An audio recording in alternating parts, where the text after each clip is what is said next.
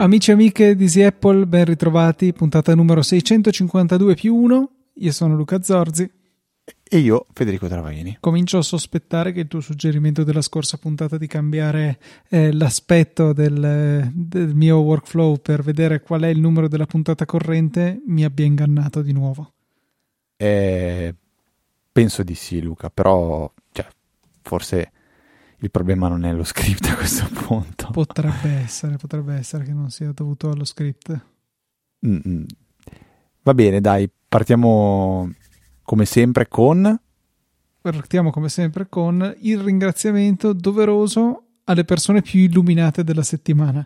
In questo caso sono Nicola D, Daniele C, Daniele Corsi, Stefano Costantini, Davide T, eh, Fabio Direzze, Fabio Direzze, Fabio Direzze, lui sa perché la tripletta. Aspetta, Grazie. però Luca, va che hai fatto Davide T, non Davide Tinti. Ah. Nicola D. Aspetta. Questa settimana sono Nicola D, Daniele C, Daniele Corsi, che sospetto essere la stessa persona, magari c'è stato qualche bug con le donazioni con Satispay, che a volte danno errore anche se non è vero, Stefano Costantini, Davide Tinti, Fabio Direzze, Fabio Direzze, Fabio Direzze, che in effetti è rimasto vittima di questo bug che non riesco a rintracciare, grazie Fabio, Riccardo I e Federico V. Grazie mille per la vostra donazione. E niente, eh, annuncio di servizio, qualora donaste con Satispay e casualmente vi arrivasse un errore, più spesso che no in realtà la donazione è andata. Se andate nell'app Satispay vi rendete subito conto se eh, i fondi, eh, se le monetine sono arrivate sulle nostre fronti oppure se sono ancora al sicuro nel vostro portafoglio. Sai che una volta è successa una cosa strana con Satispay? Ero, ero con i miei genitori al, Tig- al Tigros che hanno anche il ristorante, non so se dalle vostre parti... No, non esiste. Terre poche volute.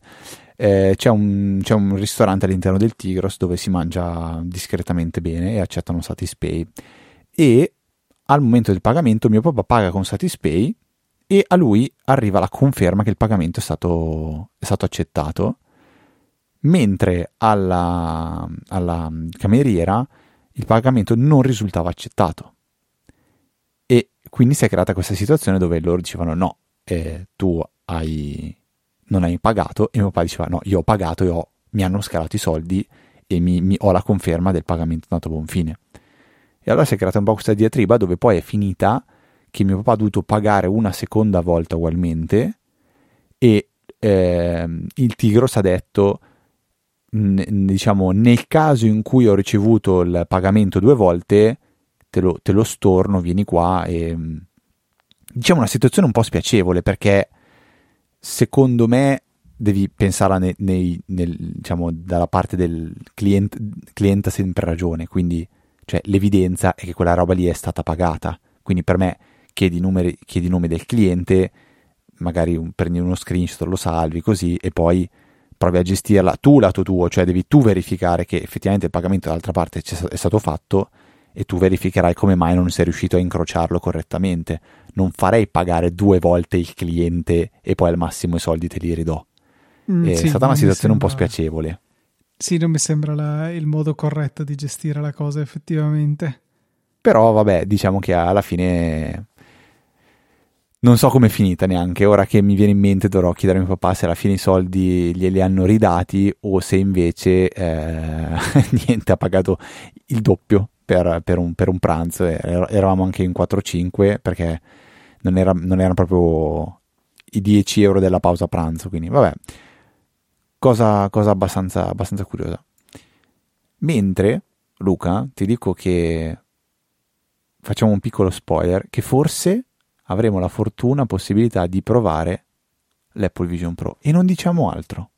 Non diciamo altro. E non diciamo Però, altro però è, diciamo che abbiamo avuto questo contatto molto molto piacevole e forse nelle prossime puntate vi parleremo non di... solo delle impressioni degli altri ma anche delle, eh, delle impressioni personali ecco. Sì.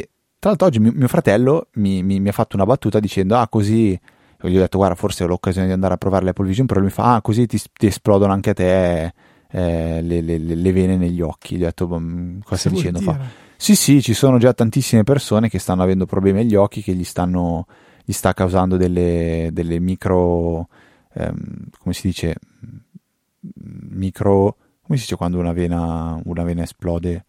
Vabbè, micro micro problemi agli occhi, anche, anche, anche, uno di The Verge che ha provato il Vision Pro ha detto che anche lui ha avuto questo problema. Tu, tu ne hai sentito parlare? Perché io onestamente non, no, zero, completamente. No, neanch'io, non la, non la Quindi mi, mi, dà proprio l'idea di, di o, o, la bolla nostra o la bolla dall'altra parte.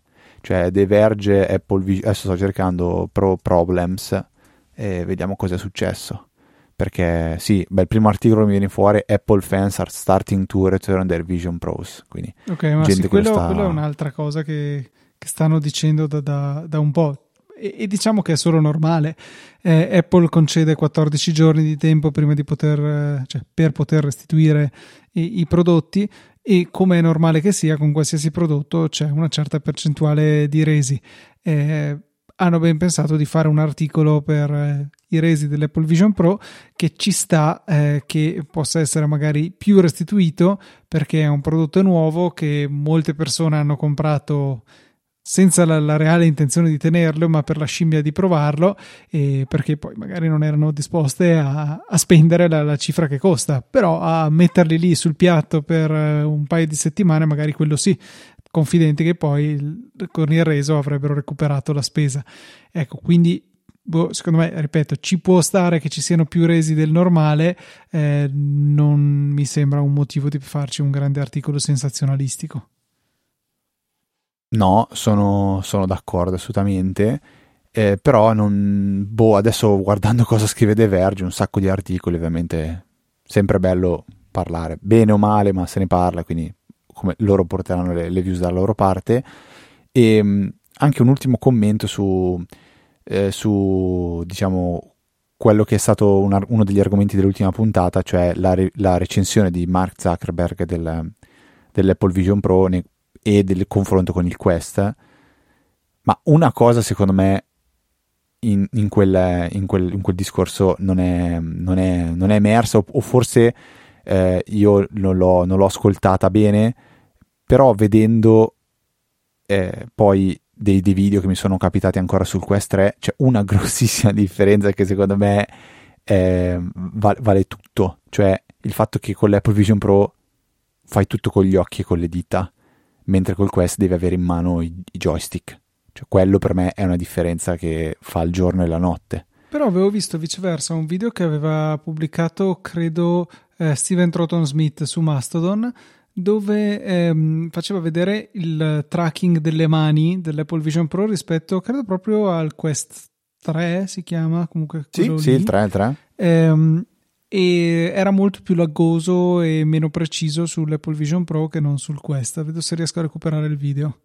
Ah sì sì, molto, molto volentieri. Però dai, senti, adesso come sempre quando esce un dispositivo nuovo, soprattutto se è di Apple, eh, le bastonate arrivano. Io sono curioso di provarlo più che altro perché mi, mi piace l'idea di iniziare a ragionare dove può, eh, dove può essere implementato a livello la, anche lavorativo. Cioè, ci sono delle applicazioni per cui secondo me è, è, è, fo- è follemente bello eh, e ha del potenziale veramente incredibile nel, nella, nel, mondo, nel mondo business, però io voglio guardare tutto da vicino e quindi spero veramente tanto di poterlo, di poterlo provare.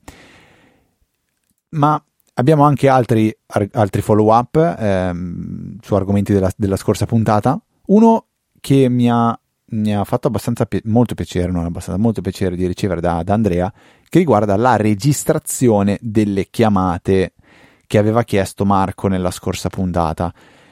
E Andrea ci dice che guarda che in realtà eh, ci dice guarda che esistono in realtà delle soluzioni. Allora, sono soluzioni che sono un po' degli accrocchi, però quindi non, non, non, non, mi viene da dire che abbiamo detto una cavolata la scorsa puntata, che non è quello che ci ha detto Andrea, eh, assolutamente, eh. però diciamo che ci sono delle soluzioni un po' ad accrocchi, adesso ve le, ve, le, ve le racconto con le parole di Andrea. Dice, la più semplice si chiama tape a call. Il meccanismo è molto semplice. Ipotizzando di dover chiamare Pippo, prima chiamo un numero di telefono fornito dall'app e successivamente aggiungo la chiamata già esistente, quindi faccio una conference call, aggiungo Pippo. Così il terzo interlocutore, cioè l'applicazione, rimane in ascolto di entrambi e ci potrà fornire una registrazione. Allora, diciamo che in teoria poi Pippo vede che è una conference call, Eh, sei è una sicuro? chiamata 3. Si vede, questo me lo, me lo domandavo. S- E si vede Penso proprio, di, o- penso proprio di sì, non lo so. Io non credo onestamente, io credo che Dici si veda, no? cioè solo chi eh, fa le due chiamate e le unisce vede che è in linea con due persone. Davvero, Eh. questa mi sembra veramente una cosa. Cioè, non dico, non dico di no, eh, però se fosse così, cavolo, cioè, non è proprio bell- bellissima come roba. Cioè, tu mi chiami e poi io scopro che in realtà siamo in chiamata in tre. Veramente Sì. terribile come roba. Sì, sì, ma al contempo potresti essere semplicemente in viva voce con una persona a fianco. Ma il viva voce lo percepisci abbastanza, cioè. Sì, sì, ma no. Eh, ok, ho- gli ho dato un AirPod a lui o a lei. Insomma, cioè, diciamo che se voglio far sentire sì, la telefonata a diverso, un terzo... è diverso. Cioè, una terza persona che non è in stanza con noi. Sì, ecco, sì, mettiamola ok. così. cioè. E, e comunque l'altra, l'altra cosa di- che, che mi fa pensare è che comunque sto facendo, registra- sto facendo ascoltare e registrare la chiamata a un altro numero. Quindi non è che Esatto. sto registrandola io, cioè c'è un ente terzo che la, la chiamata la registra e poi ipotizzo se la possa tenere la, chiamata- Certo. la registrazione. Quindi eh, non, non è, non è proprio, non è proprio piacevole. È un workaround necessario eh, perché, appunto, come dicevamo, Apple non consente la registrazione delle chiamate e è un, un, bel, accrocchio, nel senso è un bel sistema per riuscire ad aggirare il problema, però stiamo ponendo una grande fiducia nel servizio che, ehm, che appunto interpelliamo perché registri la chiamata al posto nostro. Eh, dobbiamo fidarci che poi quella chiamata la cancelli, che non abbiano vulnerabilità di sicurezza tali per cui c'è qualcuno all'ascolto. Ora, se lo scopo è fare un qualche scherzo telefonico simpatico agli amici, eh, potremmo anche eh, premere il tasto chi se ne frega. Però eh, se la cosa è un po' più seria, un po' più delicata, non so se mi affiderei a un servizio del genere. Per quanto possano essere buone le intenzioni, gli errori capitano e, e quindi ecco da, da sicuramente da considerare nella, nella scelta di, di affidarsi appunto a una terza parte per registrare una chiamata. Assolutamente, sono, sono d'accordissimo con te. Infatti, Andrea dice proprio: Ovviamente la privacy se ne va a quel paese. Sì, Luca, sto pensando a te. Dice. Grazie. La seconda soluzione invece è hardware, che è quella che dice che, che- che usa anche lui a, a necessità. Dice: È un dispositivo esterno che si chiama eh, Sabinetech Audio Wow. È un device che permette di fare molteplici funzionalità con microfoni esterni, tra cui registrare l'audio di una chiamata. L'app è una mezza cinesata, però funziona. Quindi adesso lo recuperiamo e lo mettiamo nelle note della puntata. Quindi lui dice una- un, un- un hardware che permette di ehm, in qualche modo di, di- di- di fare robe con i, con i microfoni. Eh, l'ultima soluzione, che però dice di, non aver mai provato, ma che è più, più recente, è quella di utilizzare una- un, un prodotto che, che si trova su, su Kickstarter, che è un magnetic call recorder. Eh, boh, no- non mi è chiarissimo come, come funziona.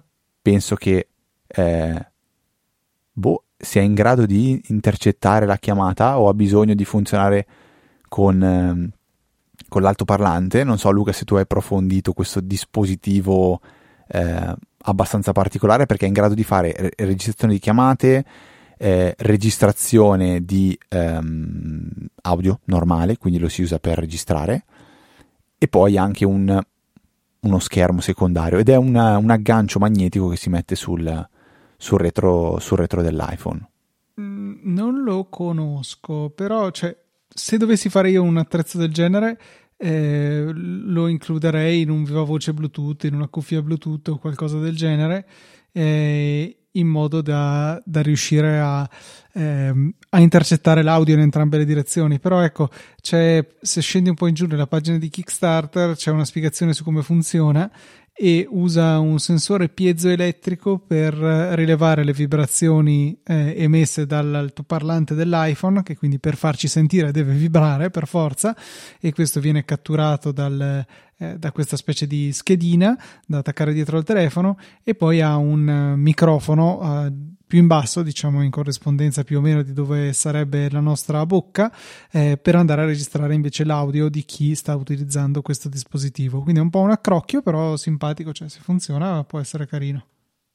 Sì, poi ha tante funzioni perché ha sì la registrazione dell'audio normale, si può utilizzare come Pomodoro Timer, quindi quella, quella tecnica per cui si lavora, si produce 25 minuti, dopo per 5 minuti si stacca la testa e poi si va avanti così poi si può utilizzare come to-do list, quindi sul retro lo schermo permette di vedere la, la, propria lista delle cose da fare e c'è scritto che funziona anche sia, sia con Reminder, sia con Microsoft To Do e altre, altre, altre cose.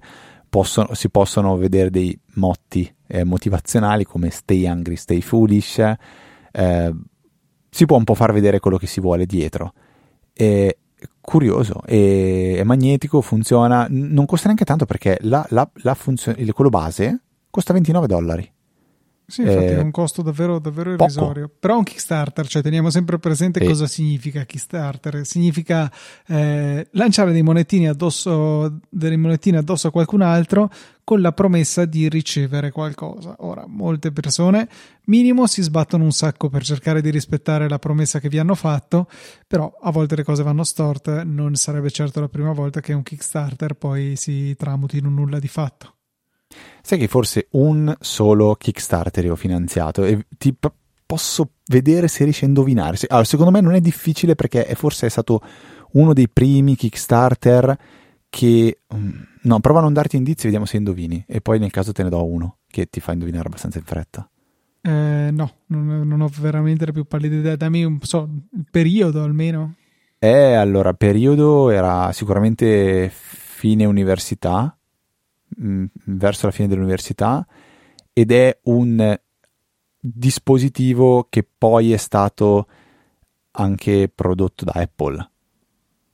Oddio. In una versione un po' più, un po' più ovviamente concreta e seria. E questo dispositivo ce l'ho, l'ho usato ab- abbastanza poco, però è, è stato un antecedente di qualcosa che oggi uso tutti i giorni qualche orologio. Sì, esatto. Qual è Al stato Pebble. il Pebble? Il Pebble, per chi non conoscesse il Pebble, è uno dei, forse il primo smartwatch che era con uno schermo e-ink. Non mi ricordo neanche cosa si potesse fare, era abbastanza ciccioso, cioè grosso. Eh, se cerco Pebble, tra l'altro, Pebble è altro. Pebble sono i sassi, sono tipo dei sassolini. I ciotoli ok, e Pebble Watch, non so di quando è, quando è stato rilasciato, adesso sto cercando su, non esiste su Wikipedia. Più sappia. Allora, 16 settembre 2013, quindi si era diciamo al terzo anno dell'università. Era, è veramente una cosa oscena secondo me, perché se guardate le foto è veramente oscena. Se riesco le metto anche come foto del, del capitolo, così le vedete comodamente Mm, io l'ho, l'ho, usato per un po', aveva questi pulsantoni, non, non, mi ricordo assolutamente che cosa facesse. Forse, vedendo così a parte l'ora, forse qualche timer, credo che avesse un contapassi. Eh, abbastanza ah sì arri- no, arrivavano le, le, notifiche delle mail cioè qualcosa faceva. Devo, devo, averlo ancora in giro da qualche parte. Veramente molto molto molto particolare come dispositivo.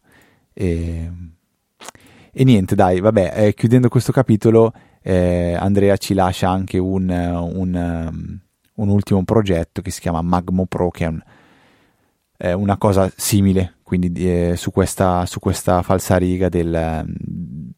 penso sul il, magnete che, che, si collega dietro a, al, al telefono perché la prima cosa che mi è saltata fuori è questa questa è proprio una cosa che ho letto poco prima di, di, di, di iniziare a, a registrare la puntata eh, dice boh, è, una, è, un altro progetto, quindi diciamo che abbiamo lasciato a Marco una, una serie di, di, alternative che può utilizzare senza stare a fare il jailbreak eh, al proprio iPhone per poter eh, eventualmente registrare le chiamate. Ricordo sempre che però bisogna andare a vedere poi cosa dice esattamente la legge. Io a memoria ricordo che bisog- deve, essere, deve essere comunque eh, detto e tra virgolette accettato anche dall'altra persona. L'importante è che Canada. possiate poi dire che è la legge che lo dice. Dai, ce l'hai il jingle? Avevi detto non, che lo facevi? No, eh, ovviamente non ho mantenuto la promessa. Malissimo, malissimo. Senti, la, cioè, questa, questa domanda invece che arriva da Gianni è tutta tua. La domanda di Gianni, che assolutamente avevo già pronta davanti e non sto tergiversando per andare a beccare, eccola, dice come accidenti faccio a passare tra due finestre di Safari sul Mac? Sto impazzendo. Ho guardato in giro sul sito Apple e citano un, una scorciatoia che è Command accento grave, sarebbe dire Command tilde. Peccato che tilde non, non ci sia nella tastiera eh, italiana. Eh, o meglio si fa con option 5 ma, non, ma command option 5 non fa, non fa, assolutamente questa cosa e quindi come diavolo si fa io vorrei tanto mettere command backslash perché eh, sarebbe proprio il tasto sopra il, il, tab che tra l'altro se non sbaglio è, è, lì che è nella tastiera americana la tilde eh, quindi No, non la tilde, scusa, il backtick. Ogni volta che ho detto tilde sostituisce con backtick. E si può fare con macOS, ovviamente è, è in un posto brutto andare a impostare questa scorciatoia, ma è fattibile.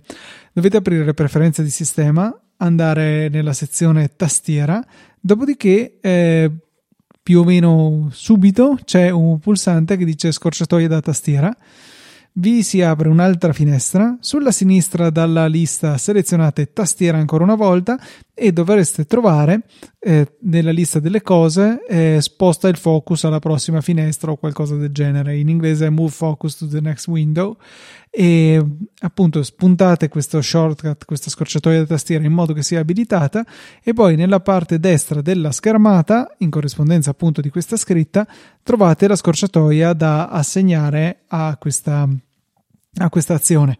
Doppio clic lì per poterla cambiare. Io ho invece command apostrofo da tempo in memory, forse perché l'apostrofo ricorda un pochettino il backtick come estetica.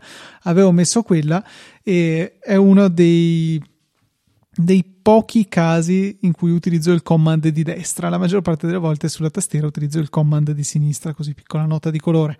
E, e quindi ecco, tramite questo sistema certamente poco intuitivo, è possibile andare ad eh, assegnare una scorciatoia personalizzata direttamente in macOS senza bisogno eh, di passare attraverso eh, applicazioni di terze parti. Sicuramente con Keyboard Master si potrebbe fare, immagino forse forse anche con Alfred e sicuramente con Better Touch Tool, insomma ci sono veramente tanti sistemi per ottenere lo stesso risultato, ma credo che in questo caso sia ottimo andarsi ad affidare a quello che può fare direttamente macOS macOS.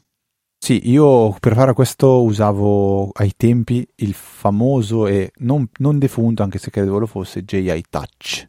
Sì, JI che... Touch temo che non sia aggiornato da tempo in memoria e io l'ho, l'ho utilizzato per anni con i portatili eh, perché aveva alcune scorciatoie, alcune gesture che almeno all'epoca non c'erano su Better Touch Tool e, e strumenti simili.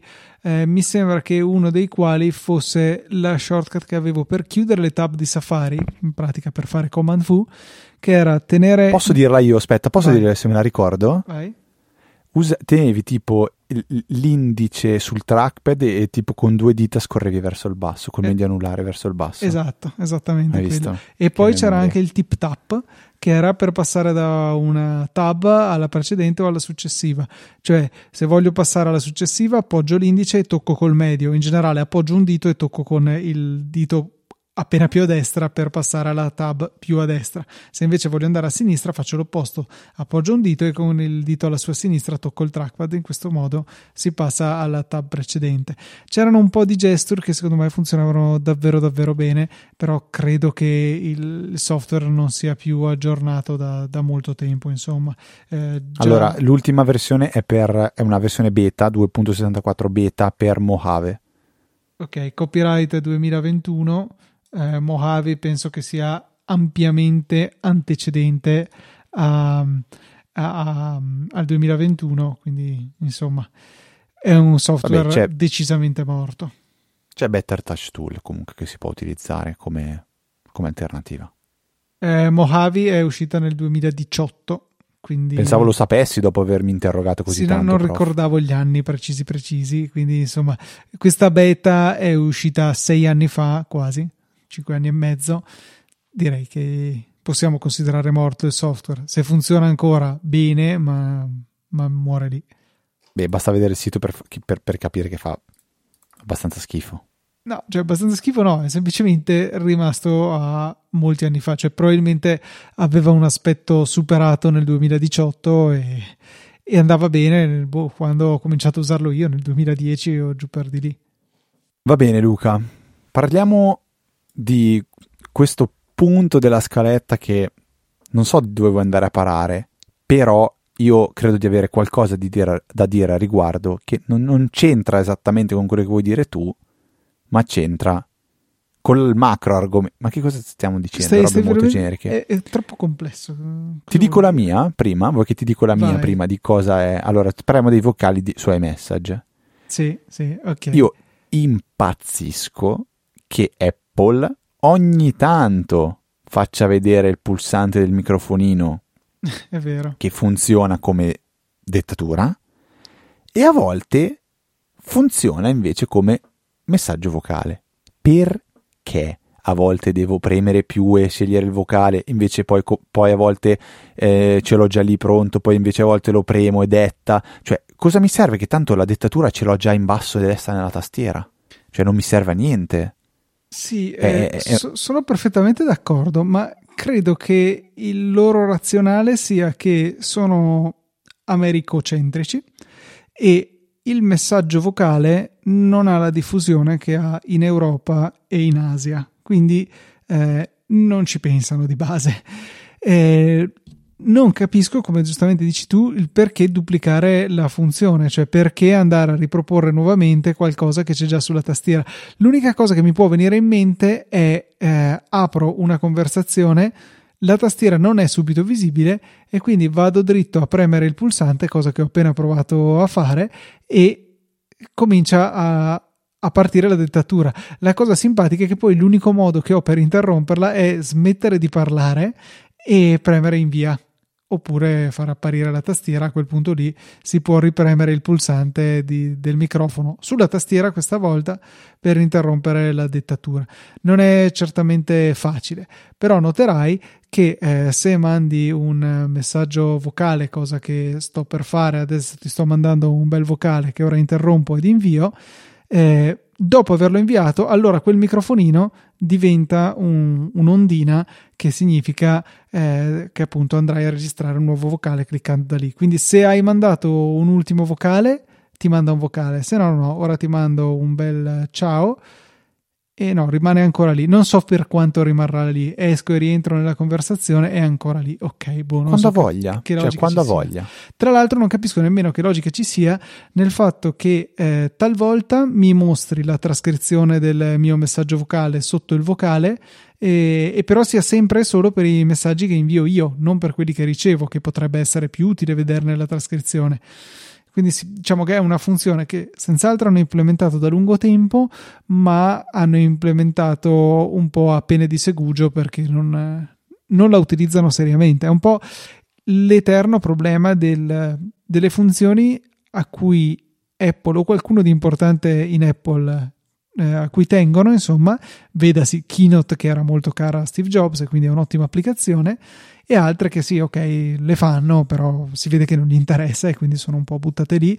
E il dramma è che le cose un po' buttate lì poi rimangono buttate lì, cioè difficilmente poi diranno vabbè dai, ok, quest'anno abbiamo un po' di tempo, miglioriamo la cosa che abbiamo buttato lì l'anno scorso o due anni fa. No, semplicemente si sommerà alle cose che butteremo lì quest'anno o l'anno prossimo, rimanendo sempre uguale a se stessi.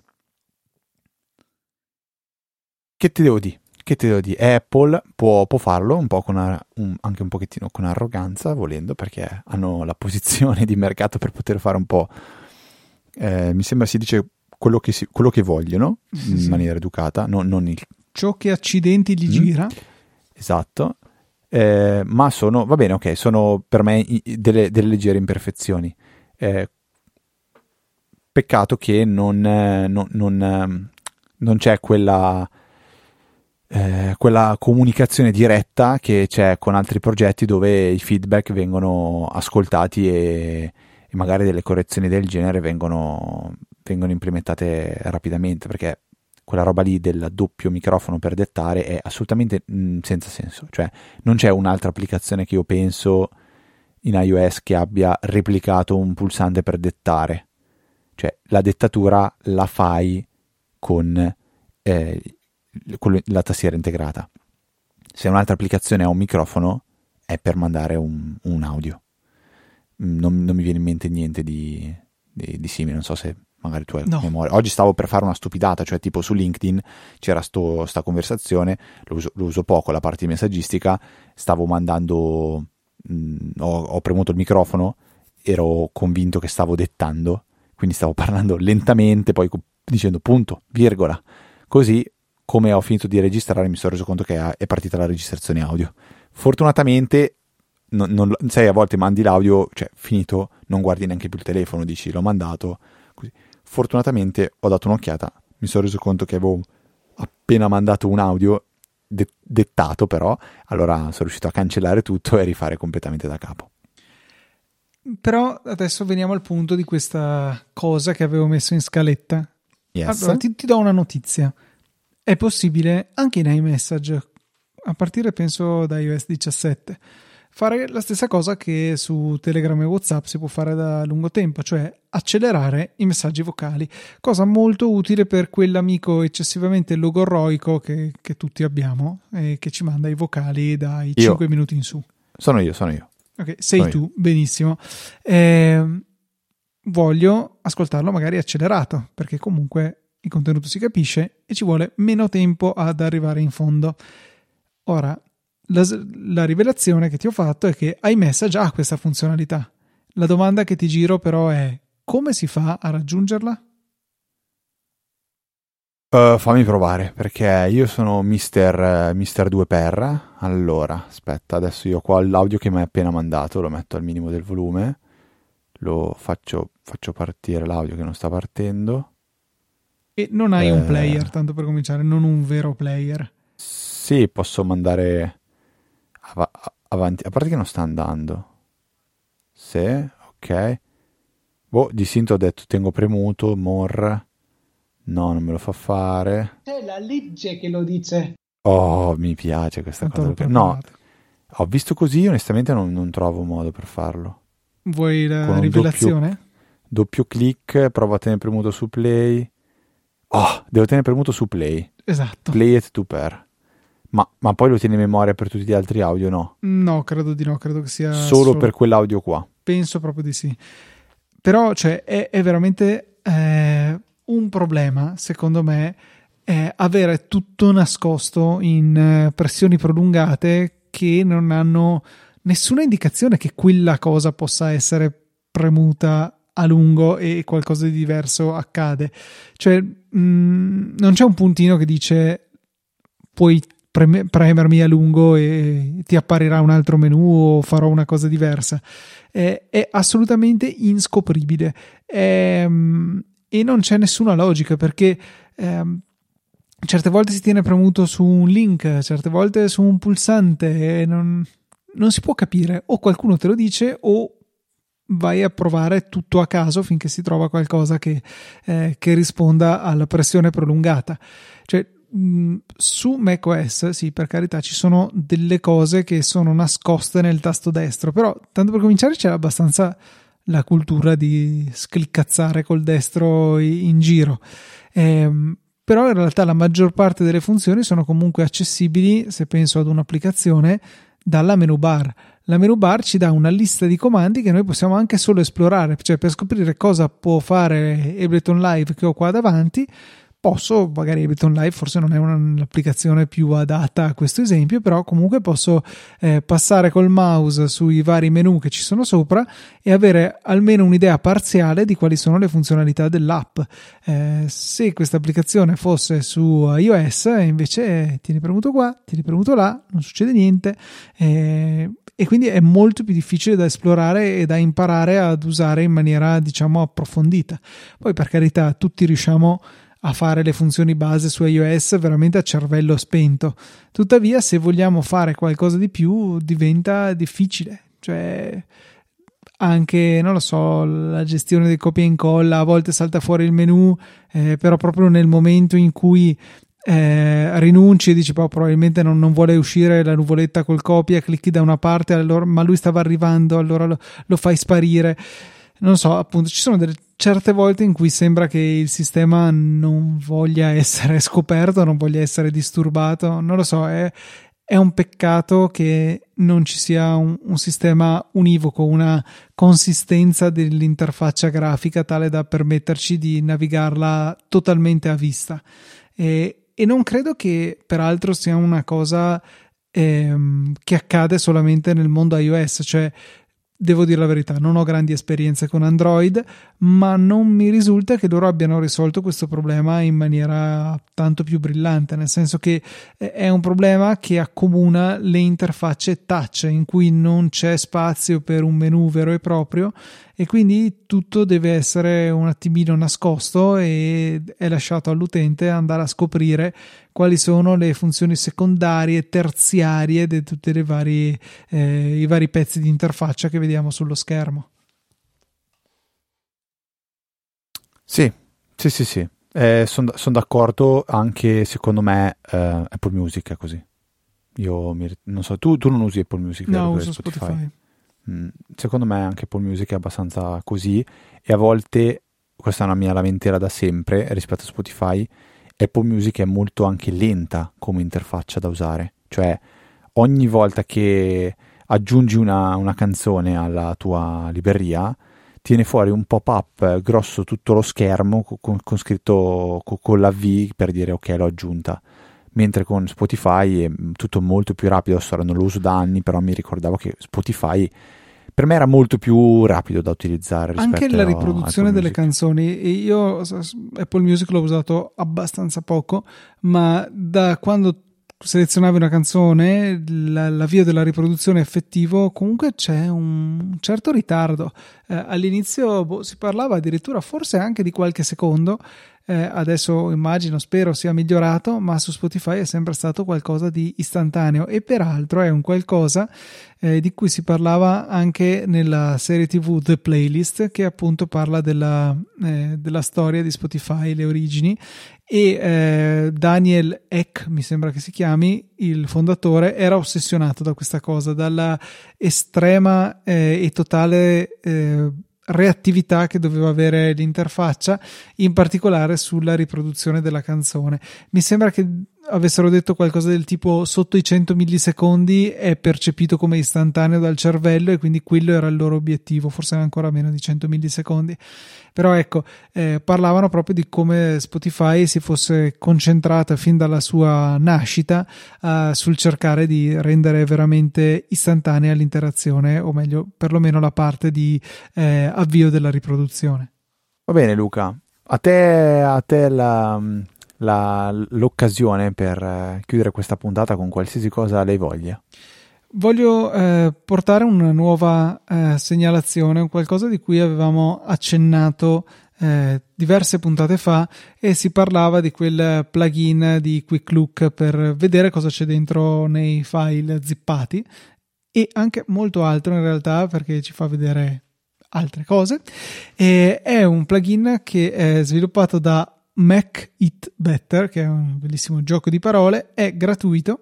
Eh, sono gli stessi um, sviluppatori di Better Zip che eh, ah, ne, par- ne, avevo parlato forse nel saggio podcast, in realtà non, non su Easy Apple, e appunto è un plugin per Quick Look che quindi ci consente di premere spazio su un fa- qualsiasi file zip sul Mac e vedere immediatamente un'anteprima dei suoi contenuti, quindi senza bisogno di estrarlo dateci un'occhiata, veramente molto molto carino e semplice da usare e, um, e gratis, ripeto, gratis, mentre invece um, BetterZip è un programma a pagamento, costa 25 dollari, eh, è anche presente sul setup qualora siate abbonati a questo servizio in abbonamento al quale abbiamo dedicato sì un po' di spazio ma non troppissimo potremmo dedicarne di più perché veramente è nato come un esperimento e adesso direi che è decisamente un qualcosa di affermato perché ci sono davvero tante app che possiamo utilizzare con eh, un abbonamento che mi sembra sia di 10, eh, 10 esatto, dollari al mese per un Mac eh, oppure 15 dollari al mese per 4 Mac, quindi mh, mm, decisamente eh, conveniente, ecco. Va bene, visto che sei stato molto rapido, allora ti faccio un'ultima domanda. Sei Vadi. pronto? Quale tra i 12 Mac eh, più strani e più rari è, è, è il tuo preferito? Visto che c'è questo articolo di Ars Technica dove vengono mostrati dei, dei, Mac che sono i più rari, ma anche alcuni i più, i più strani c'è, c'è, il tuo preferito tra tutti? C'è, c'è, quello versione bambini, perché quello lì del PowerBook eh, del 92, PowerBook 170, sembra veramente un computer per bambini. Sì, è, è, proprio quello che volevo segnalare, che tra l'altro mi sembra, ne ha parlato Steven Hackett e credo che ci abbia fatto un, un video su YouTube, sul suo canale 512 pixel, in cui l'ha recensito, è un qualcosa di estremamente raro e vale dei gran soldi adesso e un lettore gliel'ha prestato perché potesse appunto eh, recensirlo e credo fare un video su YouTube. Non ricordo se è già uscito eh, devo senz'altro recuperarlo perché non l'ho, non l'ho ancora visto. E, ecco niente vi, vi, lasciamo. In realtà sì è uscito tre settimane fa devo ancora vederlo. Metti immediatamente nelle, nella mia lista co- dei video da vedere dopo che funziona molto male secondo me su YouTube, non è, boh, non è No, immediato. YouTube è peggiorato tantissimo, a me anche i video visti, a volte non me li segna più come visti, magari inizio a vedere un video, poi lo interrompo e lo voglio riprendere magari la sera o il giorno dopo, non lo trovo più nella history dei video visti, cioè boh, è veramente uno schifo YouTube, mi sembra diventato un rinoceronte eh, che, che non, non, non sa più neanche sedersi, perché per esempio beh, questo lo, lo, l'ho detto già più volte, però io mi iscrivo a 100 canali. Dammi la possibilità di creare dei, dei tag per i canali a cui mi iscrivo, cioè io voglio vedere le mie iscrizioni, però vorrei poter vedere le iscrizioni magari dei videogiochi, le iscrizioni eh, de, de, de, delle notizie, le iscrizioni dello sport, cioè è, è fastidioso vedere tra, le, tra, le, tra, tra i video, eh, i canali a cui sono iscritto, mischiato la qualunque, cioè mi dà veramente un'idea di, di casino, cosa che tra l'altro si può fare già, però soltanto nella home, cioè nella home io posso scegliere di vedere i video di videogiochi, i video di tecnologia, i video di sport, fammelo fare anche nei, nei canali a cui sono iscritto. Cioè, o, o, delle cartelle, insomma, qualcosina. Sì, ma sai, la cartella è un concetto più rigido perché cartella vuol dire che un, un file sta o in una cartella o fuori da quella cartella. I tag invece ti permettono di dire che se un canale tratta sia di sport sia di tecnologia, puoi metterlo in entrambi. Sì, esatto, puoi capito? fare magari tua, il tuo tag imperdibili, che ce n'è un po' di esatto. sport, un po' di tecnologia e tutto quello che esce lì te lo guardi. Esatto, esatto, esatto. Cioè, questa cosa è un po', un po', un po fastidiosa. Cosa, cosa, tendo a fare? Magari a volte, se c'è quel canale YouTube che non vuoi perderti neanche un video, ti tiri fuori il feed RSS e te lo aggiungi al tuo feed RSS reader, però è, è una schifezza. È una schifezza. Cioè, sì, è vero, così sei sicuro di non, di non perderti neanche una pubblicazione, però è scomodo, cioè non è quello che, che vorrei. Però, vabbè, lo, lo accettiamo ugualmente. Spero che voi accettiate noi, accettiate l'idea, per quanto difficile da digerire, che anche questa 653esima puntata volge al termine e vi ringraziamo per l'ascolto. Però per fare i saluti quelli come si deve, lascio la parola al mio qui presente collega. Sì, io e Luca abbiamo un desiderio.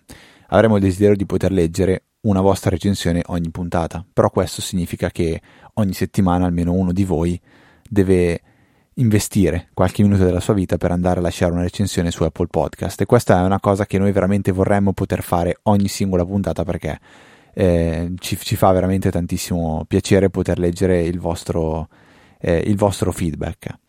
Se ehm, volete supportarci in maniera pecuniaria, potete farlo invece tramite una donazione. Trovate sul sito supportaci, sul sito nella sezione supportaci tutti i metodi di pagamento e vi ricordiamo quello che abbiamo detto anche in inizio puntata. Se pagando con Satispay va in errore, andate a controllare nella vostra applicazione di Satispay, nel vostro profilo, la transazione 99% è stata approvata con, con successo e quindi non avrete di, di, di questi problemi. Provate invece a fare la donazione se volete con quello, quel pulsante per Satispay che trovate in fondo alle note della puntata, quello dovrebbe, non dovrebbe creare grossi problemi. Eh, se invece volete mandarci delle domande o delle segnalazioni, avete dei follow up, lo, fa, lo potete fare scrivendo all'indirizzo info.easyapple.org o in alternativa entrando nella EasyChat c'è proprio una, una, sezione dedicata ai follow up, potete scrivere se è una domanda diretta a me o Luca, il grosso consiglio è sempre quello di menzionarci. Ci trovate come at ftrava ed, at lucatnt, questi sono i no- nostri nickname che abbiamo anche in tutti i vari eh, social network sparsi per la rete. Nulla, eh, null'altro da, da aggiungere, direi che per questa 652esima più 1 puntata è tutto un saluto da Federico. 0 più 1 saluti da Luca. E noi ci sentiamo la settimana prossima, di venerdì alle ore 17, con una nuova puntata di Easy Apple, il podcast che prima non c'era.